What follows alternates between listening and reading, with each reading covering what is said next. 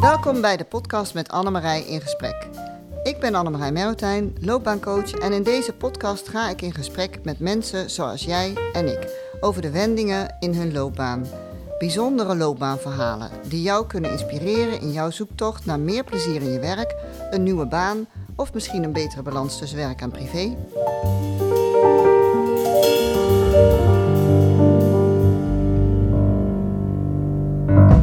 En tegenover mij zit mijn eigen man, John van Rooyen. We zitten letterlijk aan de keukentafel. Dus uh, welkom, uh, John. Nee, ik zou bijna willen zeggen dankjewel voor de uitnodiging. maar het is mijn eigen huis. Precies. Dat zou gek zijn. Maar goed, um, wie is uh, John, behalve dat hij mijn man is? Um, is John, John filmer uh, voor uh, beroep. Um, samen met zijn broer Richard van Rooyen hebben zij het bedrijf Broers. En nou, super interessant natuurlijk, want John was architect en is nu filmer. Dus, nou, hoe is dat zo gekomen? Dat is nogal een verhaal zeg. Het, um, dat klopt, ik ben van origine architect. Um, van jongs af aan ben ik altijd al geïnteresseerd geweest in techniek. Ik was altijd aan het knutselen. Ik bedoel, ik maakte van Lego de meest onmogelijke dingen. Um, maar het was eigenlijk helemaal niet zo vanzelfsprekend dat ik architect zou worden. Dat is pas tijdens uh, een latere periode gebeurd. Ik deed uh, een, uh, een HTS-opleiding en daar was één docent die tegen mij zei: Hey John, jij moet architect worden. Ik kan me het ogenblik nog herinneren dat hij het zei. Ik was hooglijk verbaasd. maar ik heb gelukkig zijn raad opgevolgd en ben uiteindelijk in de architectuur beland. En ook echt architect geworden. Maar dat moment is dus een cruciaal moment. Dat die man dat tegen jou zei. Ja, en als ik nu terugkijk op die periode, denk ik, of hoop ik, dat iedereen in zijn leven iemand ontmoet die talent in je ontdekt en jou dat setje geeft of jou aanmoedigt om vooral uh, dat te volgen. Ja, maar wat gebeurde er dan? Wat was je aan het doen op dat moment en wat zag hij wat hij bij anderen niet zag? Nou ja, ik deed een ja, vrij technische opleiding. Dus dan leer je hoe je kozijnen moet, uh, in elkaar moet zetten. En je leert hoe je een plattegrond moet tekenen. Maar onderdeel van die opleiding was ook uh, perspectief tekenen en iets meer kunstzinnig tekenen. En tijdens mijn examen, uh, weet ik nog goed, ik had thuis wat dingen voorbereid. Het was nog de, in de periode dat er geen computers waren. Dus je moest echt met lineaaltjes en potloden perspectief tekenen. En ik had alvast een paar uh, dingen geprefab die ik op een tekening kon plakken, zodat hij er extra mooi uitzag. En ik weet nog dat ik van die man, ik kreeg een 11 voor mijn tekening. En toen hij dat aan mij inleverde, toen zei hij op een gegeven moment, John, jij moet architect worden. Want ik zie aan jou dat je daar ontzettend veel aandacht voor hebt. Of in ieder geval, ik zie dus een duidelijke andere interesse dan alleen maar bouwkundige achtergrond. En toen zat je in welk jaar van de opleiding? Jeetje, het laatste jaar. Het laatste jaar? Ja, ja. ja. En, en wat gebeurde er toen? Toen ben je gaan onderzoeken, hoe word je architect? Nou ja, ik, ik, werkte natuurlijk al op een architectenbureau. Hè, want onderdeel van zo'n, uh, van zo'n studie die ik deed was dat je... Uh, ik werkte daarnaast al. Ik ging na mijn MTS uh, ging ik aan de slag als bouwkundig tekenaar op een architectenbureau. En in mijn avonduren studeerde ik door. Dus ik kende het vak. Dat wil zeggen, ik wist hoe je op een architectenbureau het werk deed. de, de, de ideeën van de architect werden door mij uitgetekend. Maar het idee dat ik zelf architect zou kunnen worden, dat was nog niet ontwikkeld. Dat zat nog niet, nog niet in mijn systeem. Dat is echt, dat heeft een zetje gekregen door die ene docent. Oké. En toen ben je gaan studeren en toen ben je in dat vak uh, terechtgekomen. Nou, daar kan je van alles over vertellen. Maar hop, we switchen even uh, hop, zoveel jaar later en nu ben je filmer. Ja, dat um, is best een verhaal geweest. het, het, het, de architectuurwereld in Nederland kenmerkt zich doordat er om de zoveel jaar een crisis is. Als er een financiële crisis is, dan is de architectenwereld de eerste die daar de klappen van ondervindt. En een jaar later alle aannemers. En dan valt alles op zijn gat. Nou, dit, ik heb er een paar meegemaakt in mijn carrière, maar die van 2008 is de meest beroemde. Eh, we, kennen hem allemaal nog uh, van het journaal van de Lehman Brothers en in Amerika de banken die omvielen. ik weet nog dat ik op een ochtend, op dinsdagavond was op het journaal uh, voor het eerst het nieuws dat er banken omvielen in Amerika en dat er crisis aankwam. En woensdagochtend om half negen werd ik gebeld door een opdrachtgever. Hey John, met opdrachtgever, uh, we leggen het project even stil. Het, het is nooit meer opgestart. Bedoel, het een naar het andere project viel stil. Het was een enorme crisis. Dat betekent ook dat uh, er een ja, kaalslag plaatsvond onder de architecten. En een half jaar later waren er van de 16.000 architecten in Nederland, dan misschien een jaar later waren er 8.000 ontslagen of zaten zonder werk en waren er 8.000 nieuwe architectenbureaus nou. uh, opgestart. Want iedereen begon zijn eigen architectenbureau. Um, ik kreeg er ook mee te maken. Voor het eerst van mijn leven zat ik zonder werk. Mm -hmm. En uh, achteraf gezien uh, een heel belangrijk moment. En de clichés die je hoort zijn waar. Hè? Dat had veel eerder moeten gebeuren. Het is het beste wat me is overkomen. Maar ik weet nog dat, maar misschien loop ik op de zaken vooruit, dat uh, het eerste gevoel wat je overvalt is een soort van paniek. Mm -hmm. nou, ja, dat is een situatie uh, onomkeerbaar. Er is ook dan dus geen werk meer echt in die branche als je te maken hebt met een crisis. Zeker. En uh, ik was ervan overtuigd dat het enige wat ik kon was architect zijn. Dat was waar ik mijn hele leven aan gewerkt had, ontwikkeld had. dat was ik goed in. Dat is, nou, dat is wat ik kan. En als dan het werk wegvalt, en al vrij snel had ik ook door van dit is uitzichtloos. De eerste paar maanden ben je nog hard um, aan het zoeken, aan het knokken. Ik werd vrijwilliger bij het architectuurcentrum om maar zoveel mogelijk kansen te zien en open te houden. Tot er op een ogenblik een besef komt van jeetje, dit, kan wel eens, dit kan wel eens eindig zijn. En jouw vraag was, maar hoe kan je nou van architect overstappen naar filmer? Ja. Want dat lijkt een compleet ander beroep. Maar de grap is dat er heel veel overeenkomsten zijn. Maar wat cruciaal was op dat ogenblik is dat ik kreeg een uitkering voor het eerst van mijn leven. Ik heb vanaf mijn zeventiende gewerkt. En op mijn 45ste kreeg ik voor het eerst een uitkering. Uh, mijn eerste reactie was, ja, de groeten. Dat wil ik niet, ik wil werken. Um, wat ik al zei, het bleek al vrij snel dat er uh, geen werk meer was.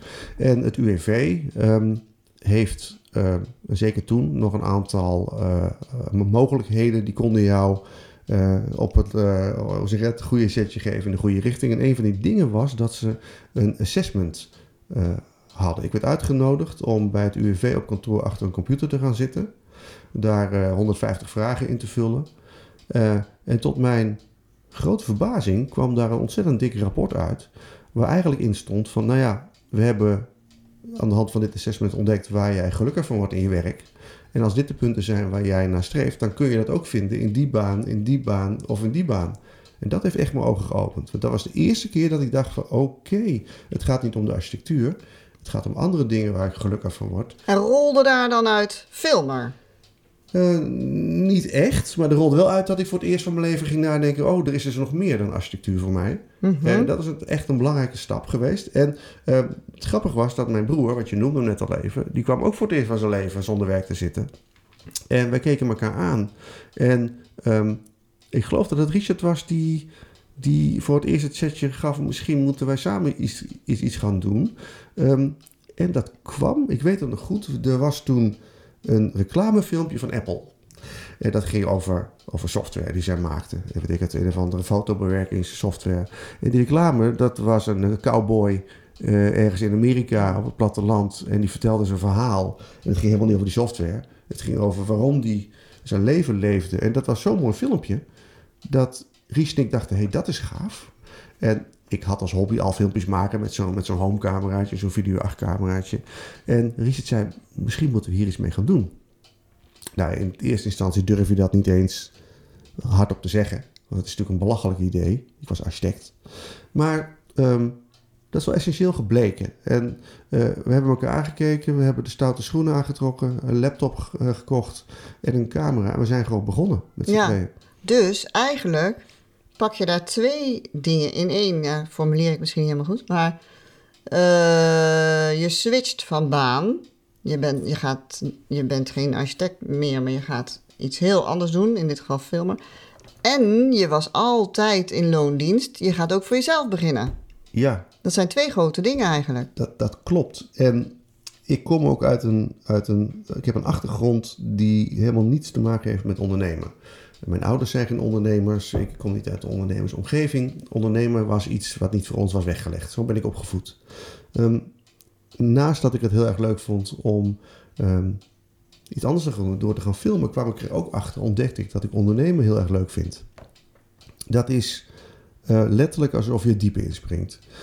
Je, uh, je hoort zijdelings van ondernemen, je ziet het op het journaal en op televisie, maar wat er nou daadwerkelijk inhoudt, dat, dat wisten we echt niet. Maar, sorry dat ik je onderbreek, je hebt wel eerst moeten besluiten dat je voor jezelf ging beginnen en vanuit die situatie ben je filmer geworden. Klopt. Je hebt, niet gesolliciteerd op een job. Als filmmaker? Als filmmaker. Nee, nee. nee dat, dus, dus, dus dat ondernemerschap, dat ben je, daar ben je gewoon ingesprongen dan eigenlijk? Daar ben ik ingesprongen. Uh, dat, waarom dat was, weet ik niet precies meer. Ik kan, het, het, het had voor me had het twee redenen. Gaan solliciteren als filmmaker, dat zag ik niet zitten, want ik was nog geen filmmaker. Dus die, die optie viel af. En het UWV had toen nog de optie van uh, beste werkelozen. Dat is nu ook nog. Ja, gelukkig. Hè? Mhm. um, je zou voor jezelf kunnen beginnen en om dat een zetje in de rug te geven, mag je een half jaar lang met behoud van de uitkering je onderzoek doen naar uh, hoe het zal zijn om een eigen onderneming te starten. En dat hebben we gedaan.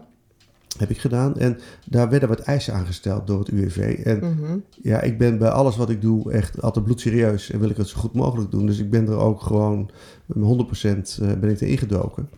En uh, ja, dat, dat heeft goed uitgepakt. En Richard ook dus, met z'n tweetjes. En nou, dan ga je, ga je zitten, dan ga je een plan schrijven, bedenk je een naam, dan heb je je telefoon en dan ga je ja. beginnen. Ik, dus letterlijk... Wat was de eerste opdracht?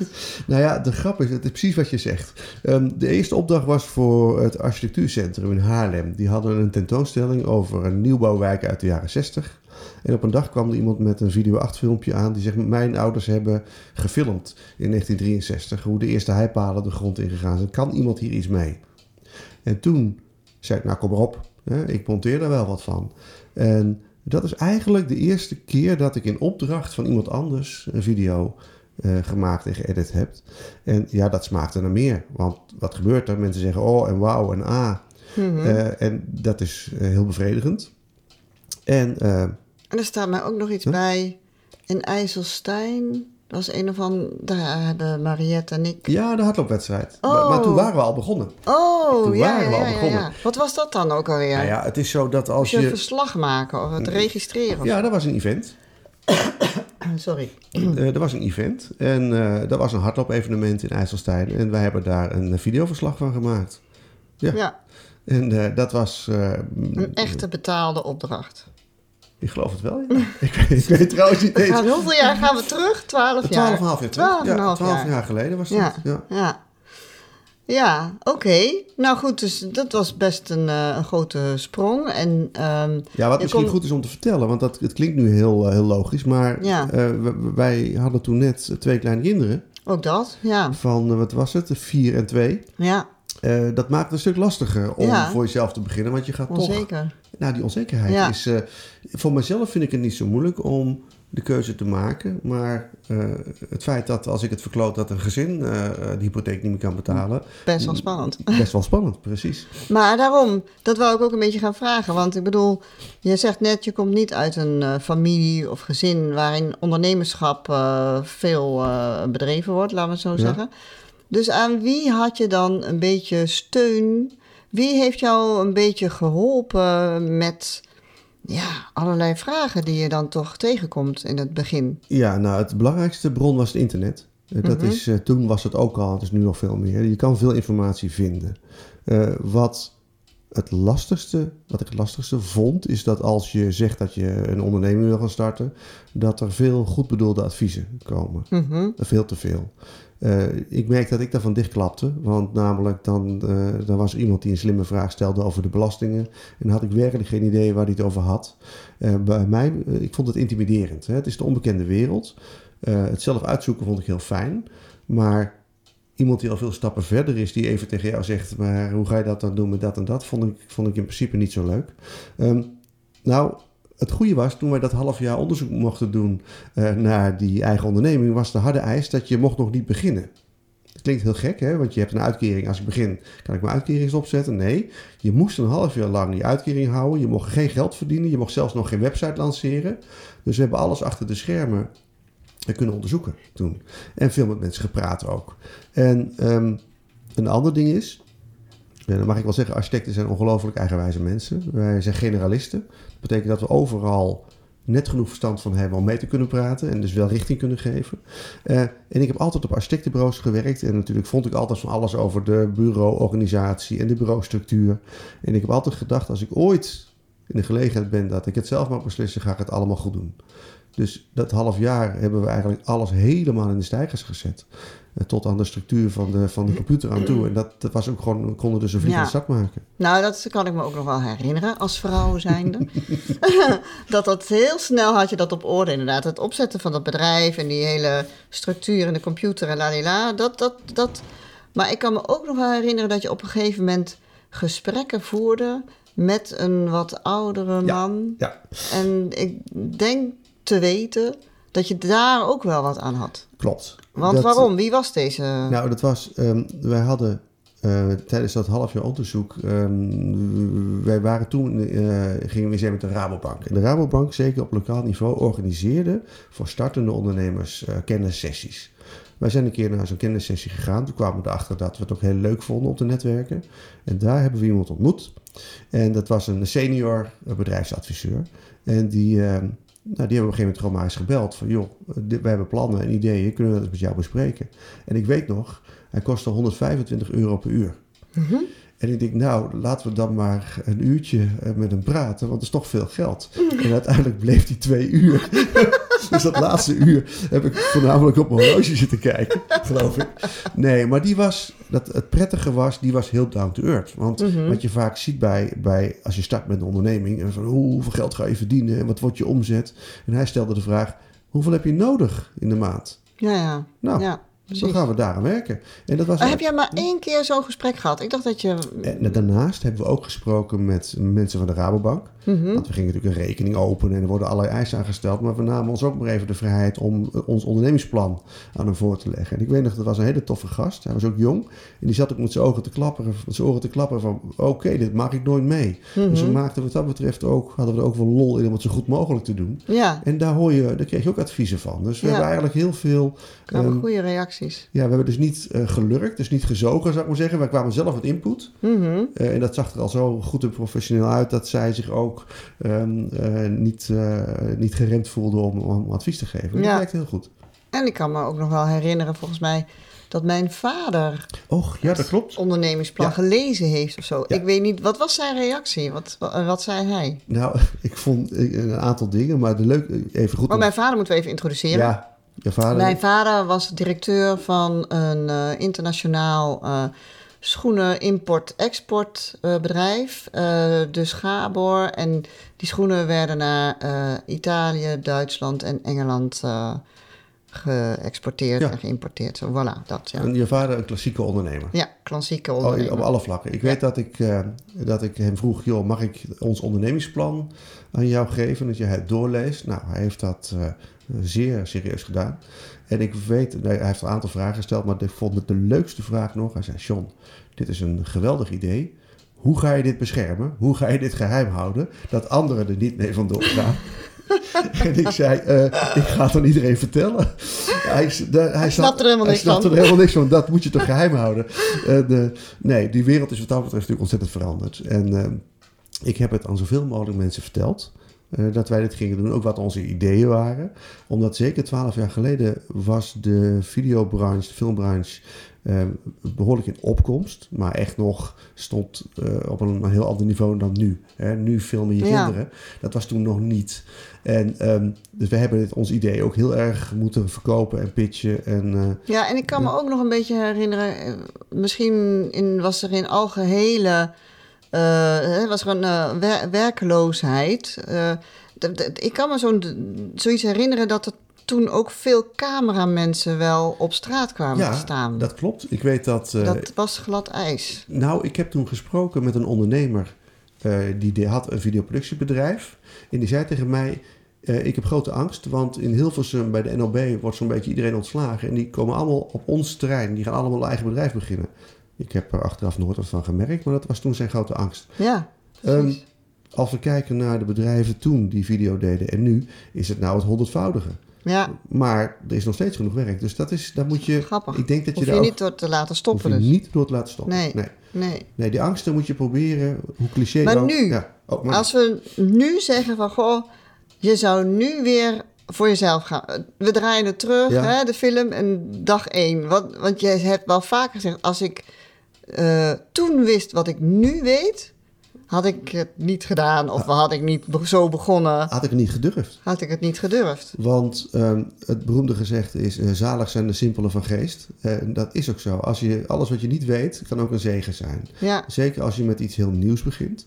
Want als je alles weet, ga je er enorm tegenop zien. want Ik- wat zie je dan nu scherp? Wat je in het begin gewoon je, je hand niet voor omdraaide. En dat deed je gewoon. En nu denk je van, oh, oh. Nou, had ik geweten? Of oh. Nee, het zit er meer in je eigen houding. Wij hadden een, een, een meer dan gezonde eh, zelfverzekerdheid. als wij onze, eh, onze gesprekken hadden met ondernemers en klanten. We konden heel goed pitchen en heel goed ons idee verkopen. Ehm, als ik achteraf eh, daarnaar kijk, ik, nou, dat was heel goed dat we dat, eh, dat we dat zo gedaan hebben. Want we werden niet gehinderd door eh, al te veel kennis als het gaat om Ja, soms Ja. kan kennis ook de weg zitten. in de Ja. weg zitten. Ja, Ja, dat klopt. Ja, en we hebben wel altijd de houding gehad, we doen het zo goed mogelijk. Dus we hebben altijd bij iedere klus die we gedaan hebben, het zo goed mogelijk met alles wat we hadden ge- gedaan. Mhm. Maar we waren wel beperkt in kennis en apparatuur die we hadden. Ja. Dus kort samengevat is er in jouw verhaal zeg maar eerst een crisis, dus een voldongen feit. Daardoor ben je je baan kwijtgeraakt. Daarna een nieuwe start en heel veel lef. En eh, ja, wat zullen we zeggen, eh, eh, nieuwsgierigheid, Ja. en gezonde, gezonde simpelheid, zullen we maar zeggen. Ja. Ehm, en nu, nou, zitten we twaalf en een half jaar verder zo'n beetje, zeg ja, maar. en dan... Heb je dan- een kantoor? Ja, Zijn jullie uitgebreid ook nog? Toch? Er is iemand eh, met wie jullie nou samenwerken? Zeker, zeker. Of sowieso? Ja. De, meerdere met wie jullie nou samenwerken? klopt. We zijn... ehm, Ja, de, de, het, werk wat we doen, de producties die we doen, het is eh, niet te vergelijken met wat we in het begin deden. Eh, dat is heel gek, maar dat gaat bijna ongemerkt. Hè? Je knipt Ja. twee keer met je ogen in, je bent 12,5 jaar verder. Ehm, en nu, ja, het is wel zo. ehm, de, en dat hoor je vaker bij ondernemers die een onderneming hebben opgezet en dat draait. Die worden, ja, dan is de lol eraf. Want je kent het kunstje. Die beginnen vaak weer een nieuwe onderneming. Die verkopen de zaak. Ehm, ik denk dat dat bij ons niet het geval is, want er is één essentieel ding. Ik kijk ook wel eens naar andere videoproductiebedrijven. En dat is dat wij het heel erg leuk vinden om zelf alles te doen. Mhm. Dus niet zozeer om, om een bedrijf te runnen, maar om het creatieve proces, het, het nadenken, het maken, het filmen, het editen, het praten met ondernemers. Dat geheel vinden we leuk. Mhm. En het is niet zo dat we een bedrijf opzetten leuk vonden en dat dat eh, eh, nu achter de rug is en dat we nu weer een ander bedrijf gaan opzetten. Nee, echt niet. Nee. ja, nee, precies. Maar ehm, nu zo, hè, dit is een, een, eh, mooi verhaal. Ehm, maar natuurlijk zijn er ook wel momenten geweest waarvan je gedacht hebt van, oh my goodness, eh, en toch gered. Eh, hè, dus, dus stressvolle momenten of... eh, ehm, wat, zou, wat zou je... Wat komt nu eh, naar boven van je denkt van... Nou, oh, dat was echt pittig, maar daar hebben we vet veel van geleerd. Ja, dat is soms op technisch vlak. Hè, dat je, dat je, ik kan me herinneren dat we een keer de koptelefoon in de microfooningang deden en de microfoon in de koptelefooningang. En dat een of andere, ja, je lacht erom, een of andere financieel directeur eh, helemaal ergens vandaan kwam die we moesten interviewen. En ik kan geloof ik het gevoel nog oproepen toen ik het zag tijdens het interview dat het verkeerd zat. Eh, op een of andere manier heeft hij via een ander microfoontje het opgenomen. Nee, dat zijn technische dingen. Je Ja. zal gedurende die hele carrière ben je aan het, aan het, aan het klieren en aan het handelen om te voorkomen dat het verkeerd gaat. En Dus geloof- jij bleef rustig en die man heeft niks gemerkt? niks gemerkt. En we hebben het later kunnen oplossen in de techniek. Nee, maar dus eh, je wordt... aan één- dus, dus als het gaat om de inhoud van je vak... word je ervaren en leer je omgaan met crisissen. En die zijn er echt op alle vlakken. Van mensen die dichtklappen voor camera's... tot aan eh, dingen die stuk gaan. Of je kan het zo gek niet verzinnen. Maar dat is, dat is ervaring die je opdoet in je vak.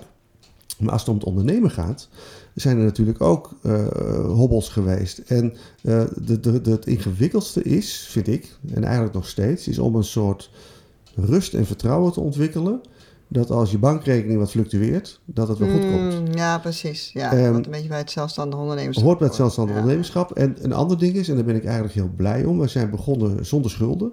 En alle spullen die we gekocht hebben, hebben we eerst gewoon zelf verdiend. Ja, Dus we zijn niet eerst heel veel geld gaan uitgeven en dat proberen terug te verdienen. Wij Nee. hebben, we zijn begonnen met een camera die is van Richard's spaargeld gekocht. mhm. En eh, toen we wat geld verdiend he- hadden, hebben we daar een lens bij gekocht en een microfoon en zo langzaam uitgebouwd. Ja, nu hebben we een hok vol spullen. Maar ja, dat hebben we allemaal zelf verdiend. ja. En dat is eigenlijk achteraf wel heel goed gebleken. Want als je ook nog eens een keer schulden hebt die je moet aflossen, dan, ehm, eh, ja, dan wordt het minder vrijblijvend, zal ik maar zeggen. Mhm. Eh, als je geen schulden hebt, kun je ook ja. de hobbels wat makkelijker opvangen. Ja. ja, en nog even terug naar de switch. Hè? Dus we hadden het over, je was architect en je bent eh, dan nu filmer geworden. Ik kan me ook wel herinneren dat jij altijd zei van ja, en tegelijkertijd is het ook weer niet zo'n enorm verschil. En dat is denk ik ook een hele waardevolle. Want op het moment dat je je baan kwijtraakt en je maakt een nieuwe stap, Mhm. Het is niet zo dat je dan je rugzak met alle ervaringen helemaal leeg eh, gooit en eh, helemaal met lege handen staat. Je hebt de werkervaring die je hebt opgedaan wel degelijk ingezet bij de herstart van deze. Dat klopt, ja.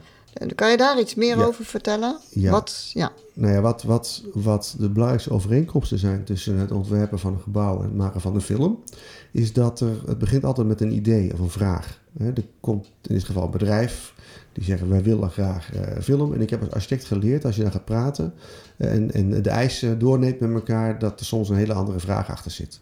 Want die mensen hebben zelf al, al een beetje bedacht wat het, wat het antwoord moet zijn. Ik wil een huis met drie slaapkamers. En jij ontdekt als architect dat hij geen huis moet, maar dat hij eh, in een schuur moet gaan wonen met acht slaapkamers. Bedoel, en met film is dat hetzelfde. Dus het, het, het snappen van de vraag van de klant en het eigenwijs durven zijn, wat je als architect wel leert, en doorvragen is iets wat heel erg behulpzaam is geweest. En het proces van het maken van een gebouw en het maken van een film is eigenlijk gelijk. Het begint dus met een idee.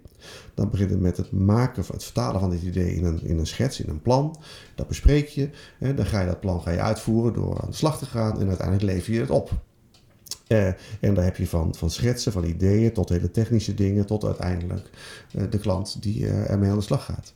En die processen zijn gelijk. Het verschil is als je voor iemand een huis ontwerpt, duurt dat vijf jaar tot het klaar is. En een fi- film doe je hetzelfde proces in, in een maand of in twee maanden. Ja. Eh, dus, eh, en dat heb ik net niet bedoeld, maar uit het assessment wat ik toen gedaan heb bij het UWV kwam eigenlijk naar voren waar ik mijn grootste lol uit haalde.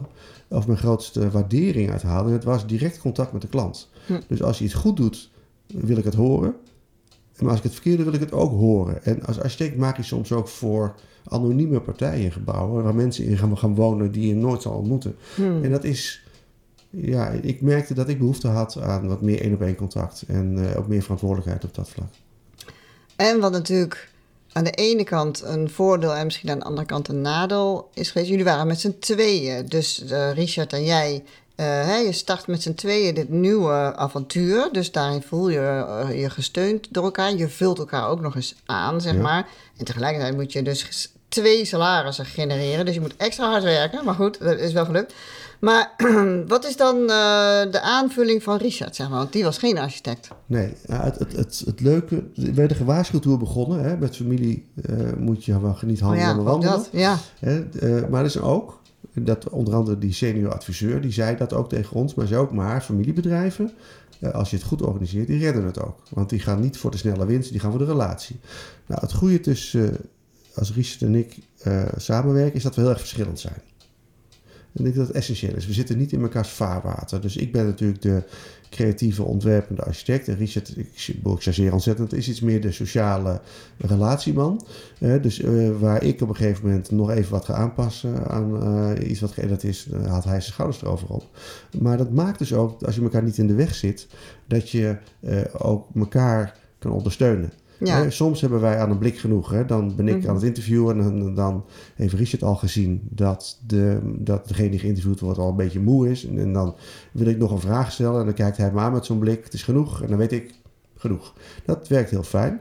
En we zijn op financieel gebied ook hetzelfde. Hij zit er ook in van eerst verdienen dan uitgeven. Dus Ja. daar is ook geen verschil. Niet dat hij nou eh, eh, zoveel geld uit de zaak wil trekken om een grote auto te kunnen rijden. Nee. Eh, hij, rijdt, Nee, hij rijdt inmiddels wel een grote Ja. auto, maar dat is wat anders. ik denk, zeg niks. maar goed, eh, jij zit dus meer op die techniek en, en dat detail. En hij dan meer op de mens en eh, relatie. Ja, en als de, je het zwart-wit zegt, is- opdracht, ja. et cetera. En ja. ja, ja. Dus, eh, nou, grappig. En eh, nou ja, je zegt net van, goh, hij zegt dan eh, wanneer het genoeg is met de vragen. Dus als hij nu aan tafel zou zitten, zou hij misschien zeggen, nou oké, het is genoeg zo. Deze podcast is ten einde.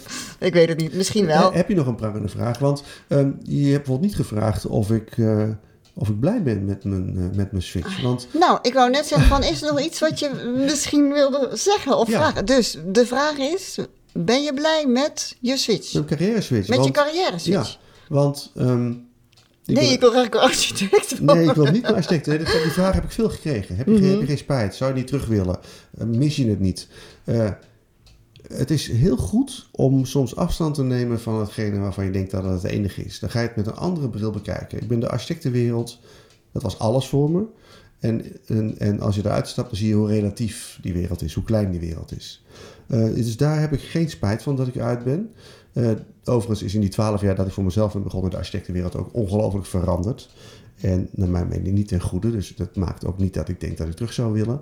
Maar ik denk dat het de allerbelangrijkste eh, wat ik, waar ik mijn plezier uit haal en wat ik geleerd heb, is dat zelf aan het roer staan, zelf verantwoordelijk zijn voor je eigen beslissingen, ehm, dat dat hetgene is wat me iedere dag eh, eh, uit bed trekt en aan, aan, de, aan de gang zet. Mhm. Dat het vervolgens ook nog is met iets wat ik leuk vind en waar ik heel Mhm. veel plezier uit heb en wat ik heel moeilijk vind en daardoor heel leuk vind, maakt het alle- alleen maar leuk.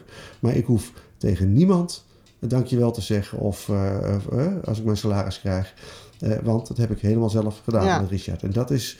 Zou misschien- Richard hetzelfde zeggen als hij hier aan tafel zit? Ja, ik denk het wel. Mhm. Ik denk dat, dat we ook nooit meer terug zouden kunnen in een baan. Dat, Mhm. dat hoor je vaker, hè? Maar, Mhm. maar ik denk dat eh, vrijheid, en vrijheid moet je niet te veel overschatten, maar Mhm. ehm, zelf verantwoordelijk zijn voor je eigen keuzes en beslissingen is zo verslavend, Mhm. eh, in mijn geval, eh, dat ik dat. Ik kan me niet voorstellen dat ik ooit weer daarvan af zou stappen. Nou, Dus ja, de, de beslissing is noodgedwongen genomen. met veel over- Met ja. veel overtuiging heb ik het gedaan en ik heb er nog geen dag spijt van gehad. Mhm. Dan is dit misschien een mooie opmaat naar de laatste vraag. Er zijn nog, eh, maar dat kan altijd als ik. Eh, want wat zou jij willen zeggen aan mensen die dus die switch maken van loondienst naar zelfstandig ondernemerschap? Wat zou je voor eh, tip Ja, kunnen geven? ik wil het risico vermijden om alle clichés nu overboord te eh, alles mag. Maar die cli- clichés zijn vaak waar. Ja. Ik denk dat het de belangrijkste tip die ik zou hebben is ehm durf het te gaan doen. Ehm, er zijn honderd redenen te verzinnen waarom je het niet moet doen. Maar er is een vuurtje in jou, een, een geloof, ehm, wat denkt, hé, hey, dit zou ik willen doen. Dan is de angst in je hoofd is groter in het begin, maar durf daar eh, overheen te stappen. Durf het aan, doe die deur open en stap de wereld in eh, die voor je ligt. Want ik denk dat ehm, de toekomst altijd interessanter is dan het verleden. Nou, wat een mooie afsluiting. Fantastisch gezegd, zeg ik dan. Nou. Nou, dankjewel. Dit was de podcast met Annemarij in gesprek. Een podcast waarin ik aan de hand van persoonlijke werkverhalen inzoom op de keuzes en belangrijke momenten in iemands loopbaan. Wil je geen aflevering uit deze serie meer missen? Abonneer je dan in je favoriete podcast-app. Leuk dat je geluisterd hebt en hopelijk tot de volgende keer.